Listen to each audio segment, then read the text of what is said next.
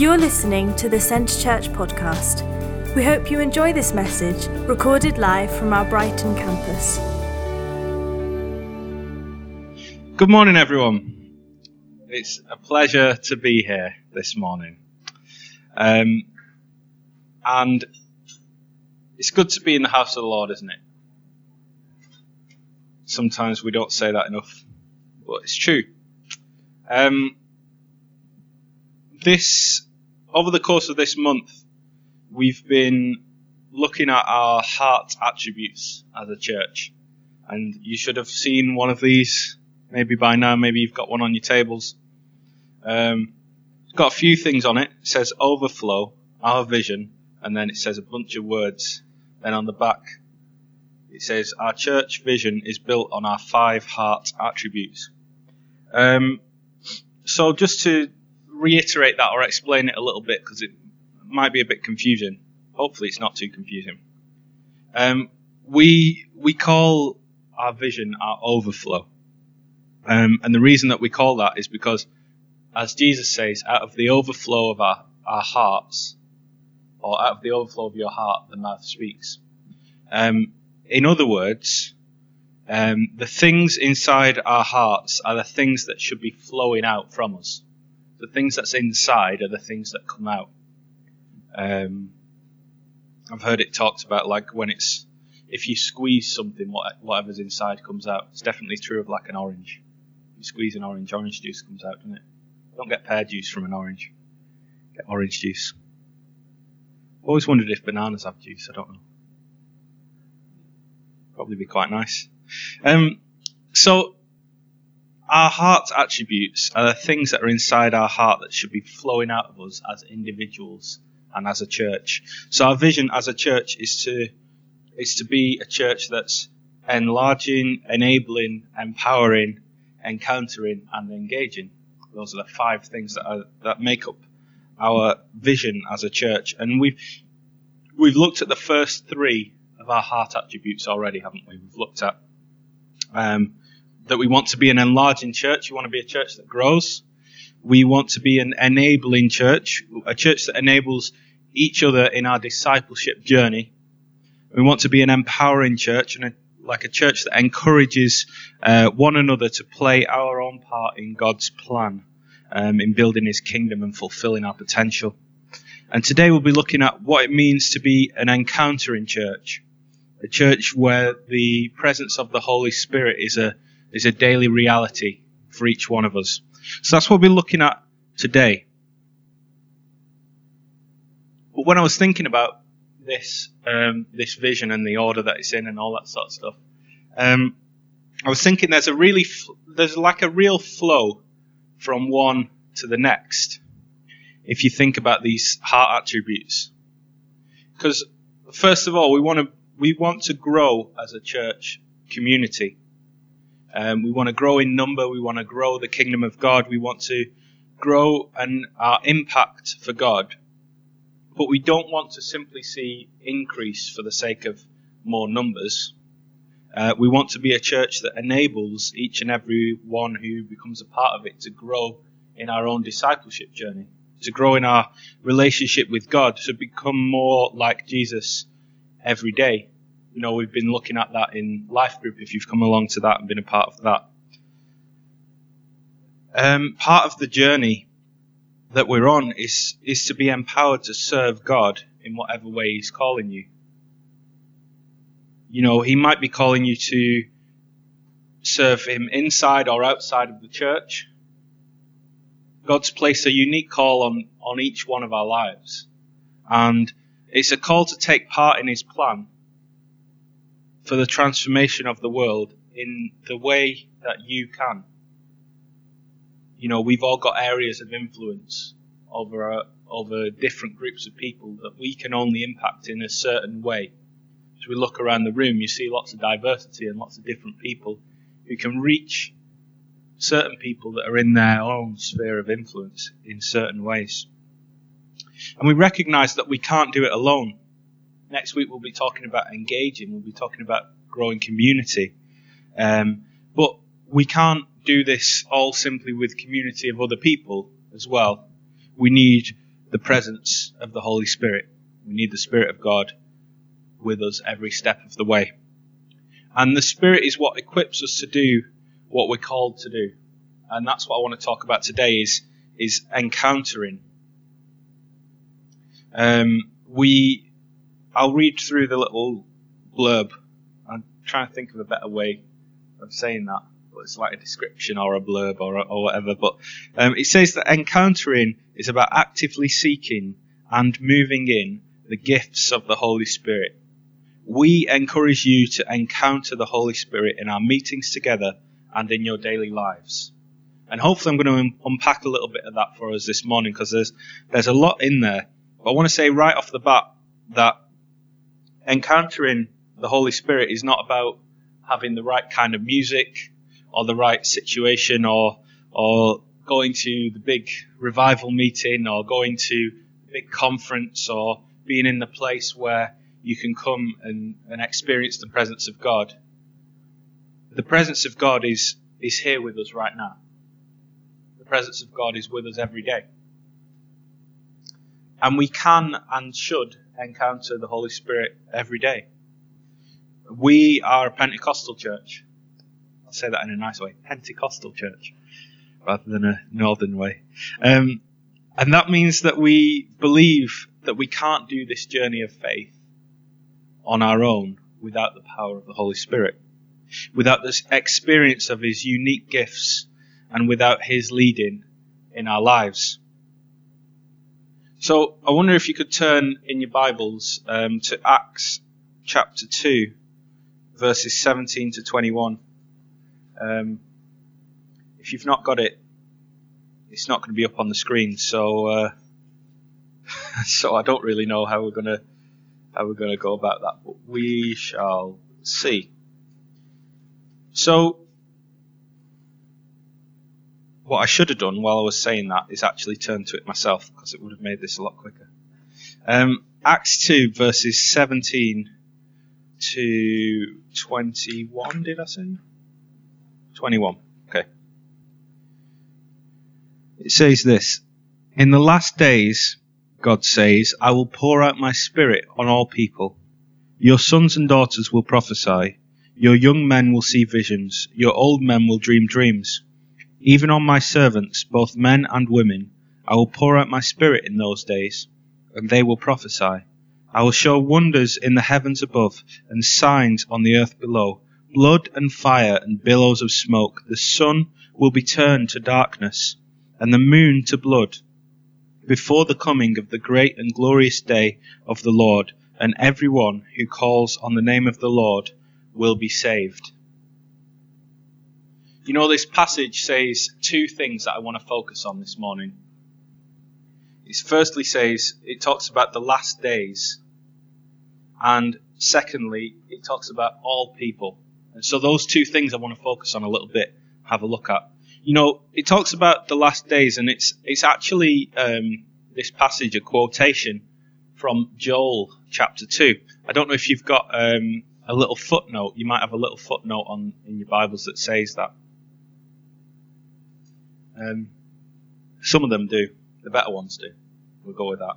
Um, it's actually it's a quotation from Joel chapter two, verses twenty-eight to thirty-two.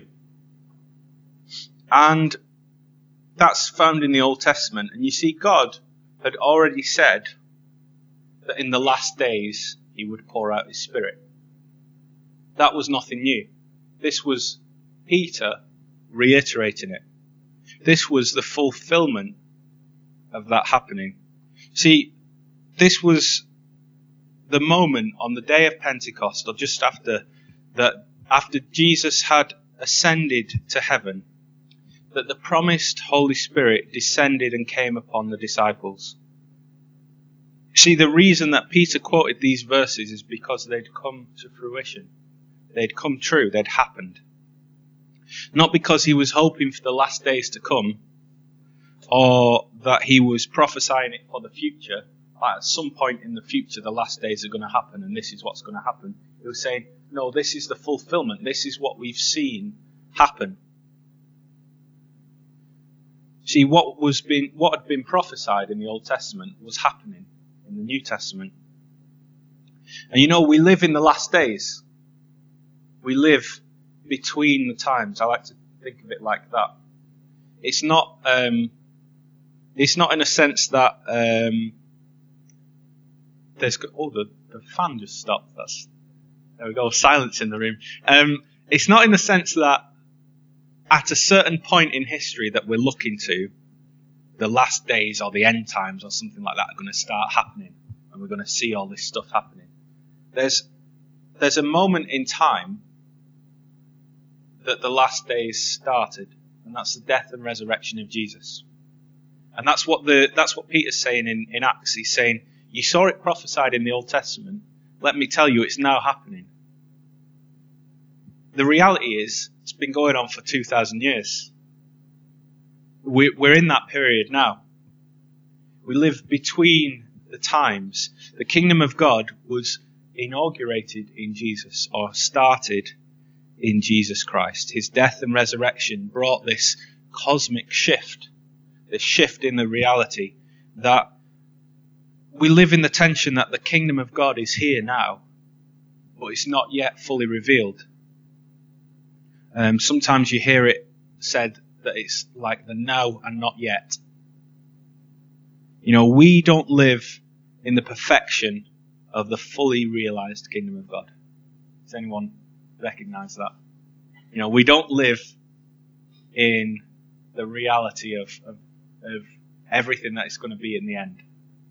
You know, the presence of God is with us in a sense, but also there's also death and suffering and, and all sorts of stuff wrong with the world as well.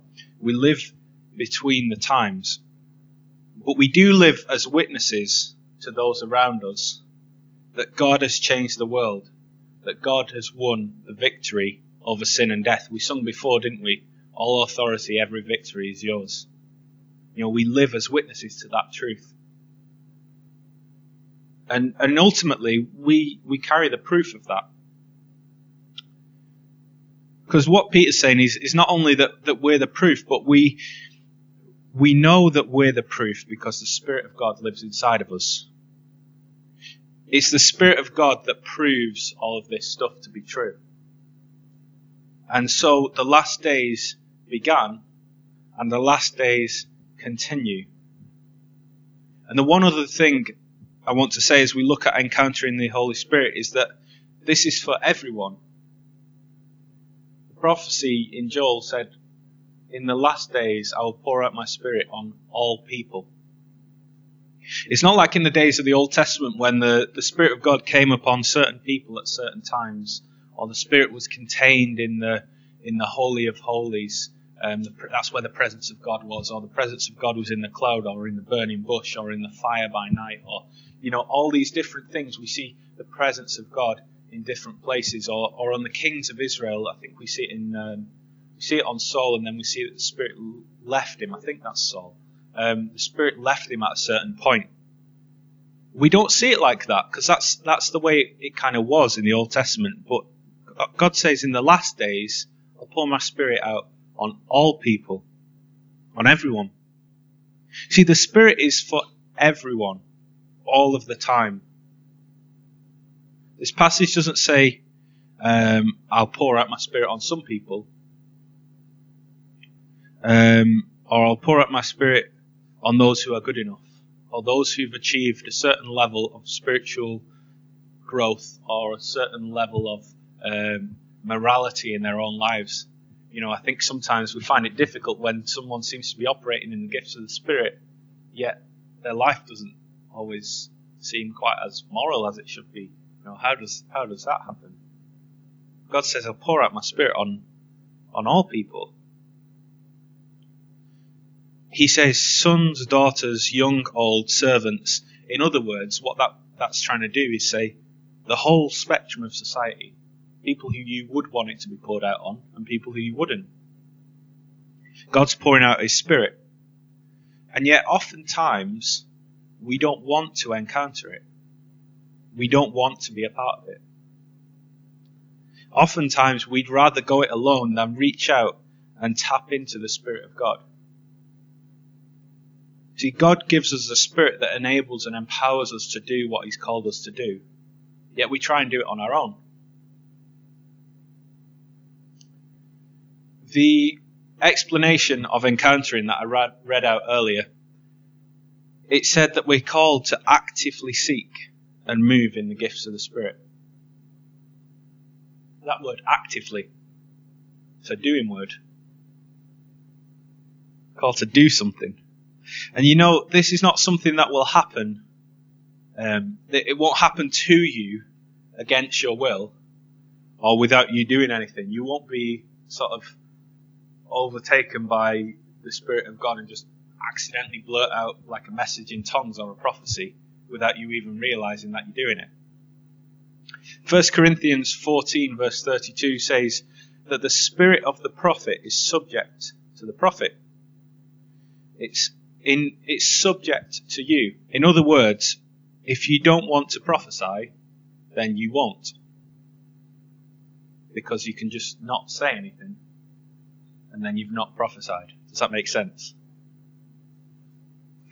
It's not going to come out of your mouth without you opening your mouth. God's not going to use force and make you say it. He might give it to someone else to say. If it's something that he wants to say, he might say it through someone else if you're not going to do. But he doesn't make you do what you don't want to do. So we're, act- we're called to actively seek and move in the gifts of the Spirit. And I'm hoping that I can clear a couple of things up for us this morning about um, about the difference between gifts and fruit um, of the Spirit, not like a gift of a fruit basket or something. Um, gifts and fruits of the Spirit, and the difference and the requirements from us in each of those things. See, I think for years, what we've done is, is kind of got them mixed up a little bit. Or maybe not quite so much mixed up, but maybe a little bit, um, we put emphasis on one part or the other where we need to have a more holistic view. And, and I've heard people talk about gifts of the Spirit as though it's, as though it's a passive thing. You know, however God chooses to, to gift me in, in that area, that's what I'll, I'll move in. Or, um, oh, God's not given me that gift, so I, you know, I can't do that, or I can't be involved in that. You know, um, maybe there's someone who needs prayer for healing or something, but God's not gifted me that with that, so I'm not going to be involved. Thank you very much. And I've heard people talk about the fruits of the Spirit as though it's an active thing, as like, um, you know, patience is a choice that you make. You know, you've got to you've got to choose to be gentle or kind or something like that. And in a sense, you do. There's an element of truth in both of those things, in both of those descriptions, but I don't think they're looking at the whole picture. Because let me let me say it like this to hopefully explain. A tree will bear fruit when it's planted in the right place. And a gift is only useful once it's received.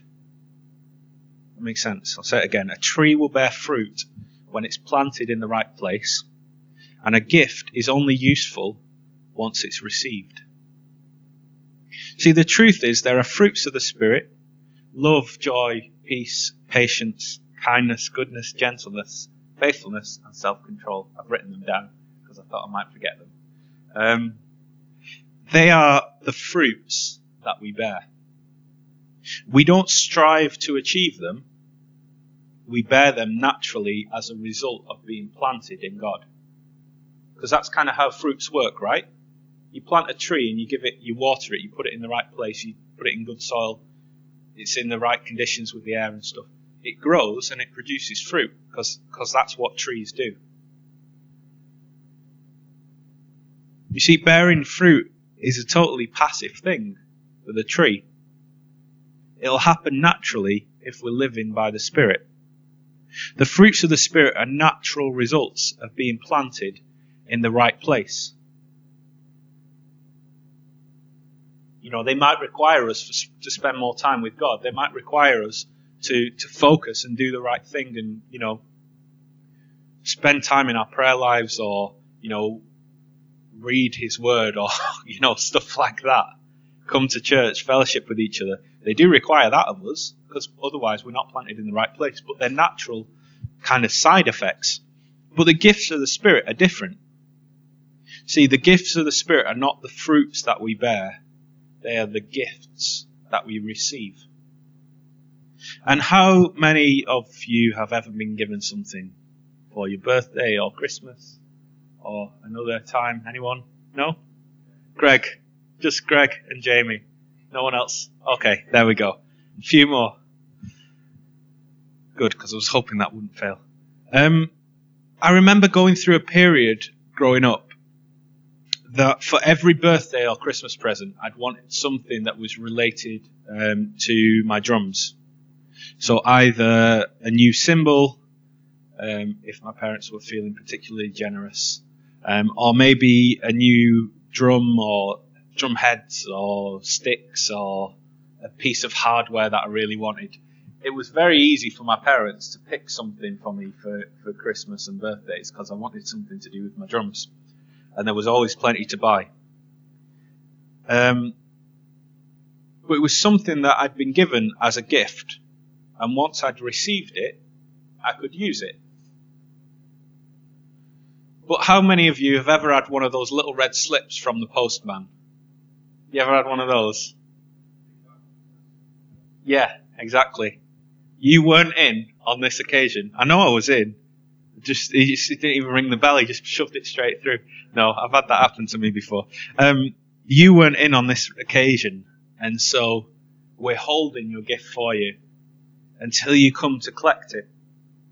See, the thing with those slips, especially around the time of your birthday or Christmas, is that someone's given you a gift. You might have bought yourself a gift. Sometimes that happens to us when we're adults, doesn't it? You're the one who buys yourself gifts more than other people buy you gifts. I'm learning that in my life. Um, but someone's given you a gift, but you need to go to receive it. You need to go somewhere to collect it. When you wake up on Christmas morning and there's a present wrap for you, you don't leave the wrapping paper on and show it around to all your friends and family and say, look at this fantastic box. Isaac got me got me a wrapped box for Christmas, and I'm so thankful. You know, the paper's fantastic, and I'm going to treasure it. And I don't want to get any. I don't want to rip it. I've got to be really careful and treat this box, this wrapped box, as best as I possibly can, because that would be mental. Um, and we don't do that. no, we we actually put in the effort to unwrap the gift, don't we? We get the gift and we go, that's really nice paper. Or we just ignore the paper altogether, just unwrap it, tear it off. Or we go to the post office and we pick up the the parcel and we take it out of the box and we put it into use. There's an activity that's involved with gifts. There's an activity that's involved with the gifts of the Spirit. We're called to actively seek and actively move in them. Uh, 1 Corinthians 14, verse 1, verses 1 to 5, tells us to actively seek the greater gifts. You can have a look at that if you want to. It tells us actively seek the greater gifts, to seek God for the gifts of the Spirit. But don't stop there to receive them, to unwrap them, to use them, to put them into practice. See, if God's given you the gift of prophecy, then use it. Don't just sit on your hands, metaphorically speaking. Put it into practice. If God's prompting you to speak to someone, if you're wandering down the street and God's saying, I've got a word for that person, go and speak to them. Go and do it. Go and talk to them. He'll give you the words. If he's leading you to speak out a work of, word of knowledge or to speak out in tongues or to interpret a, a, tongue that's been given, then put into the practice the gifts that he's given to you. And if you've never been baptized in the Holy Spirit, come and be prayed with. If this is something that seems new to you or you don't really know kind of about it, come and be prayed with. God's handing out gifts. He said he'll pour out his spirit on all people. But we're called to actively seek them. We're called to actively put them into practice, to do something about it.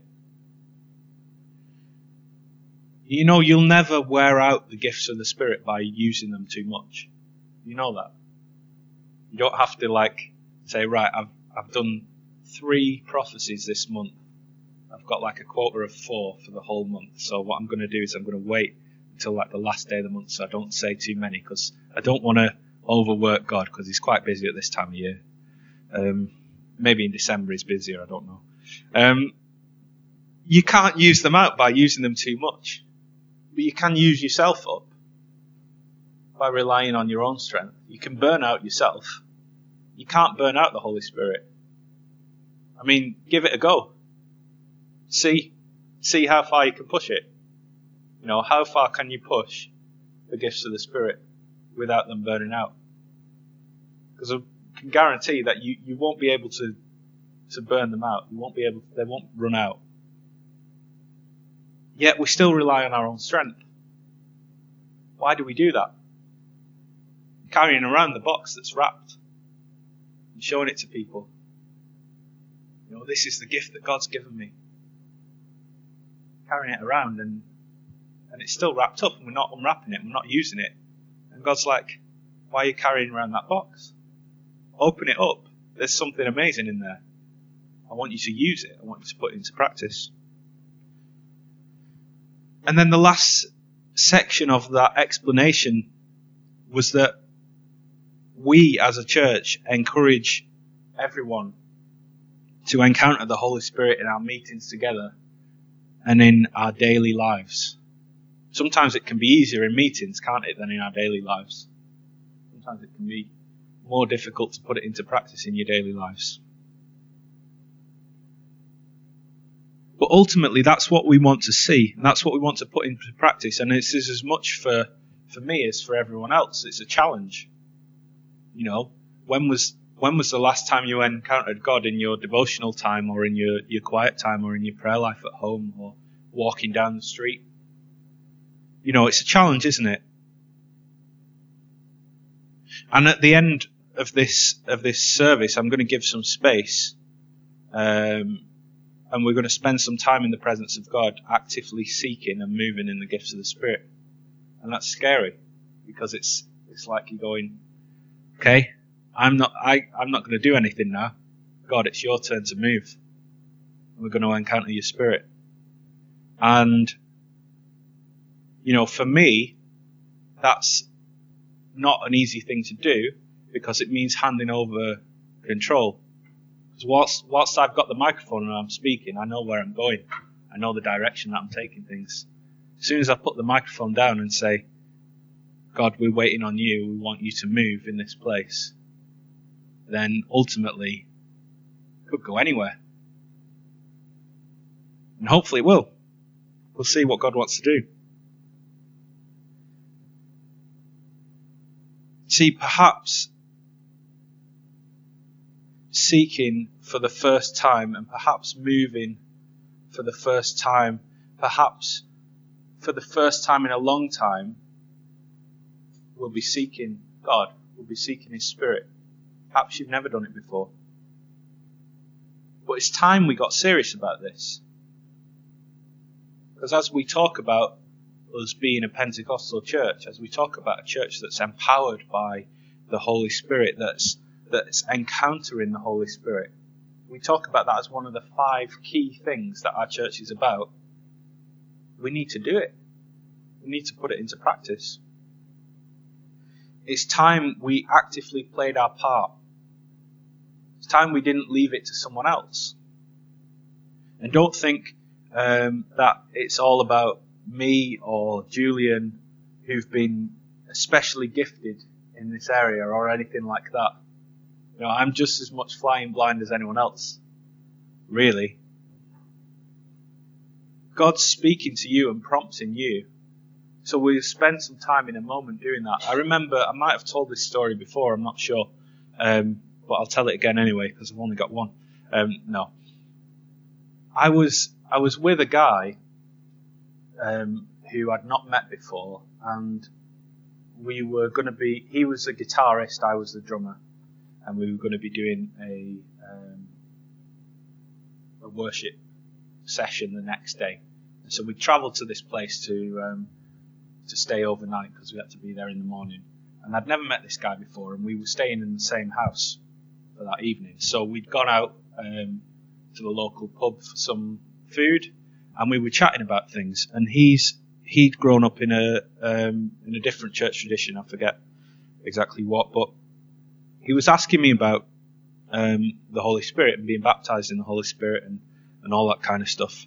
And so I was telling him about like my experiences and and how you know at first I wasn't really sure.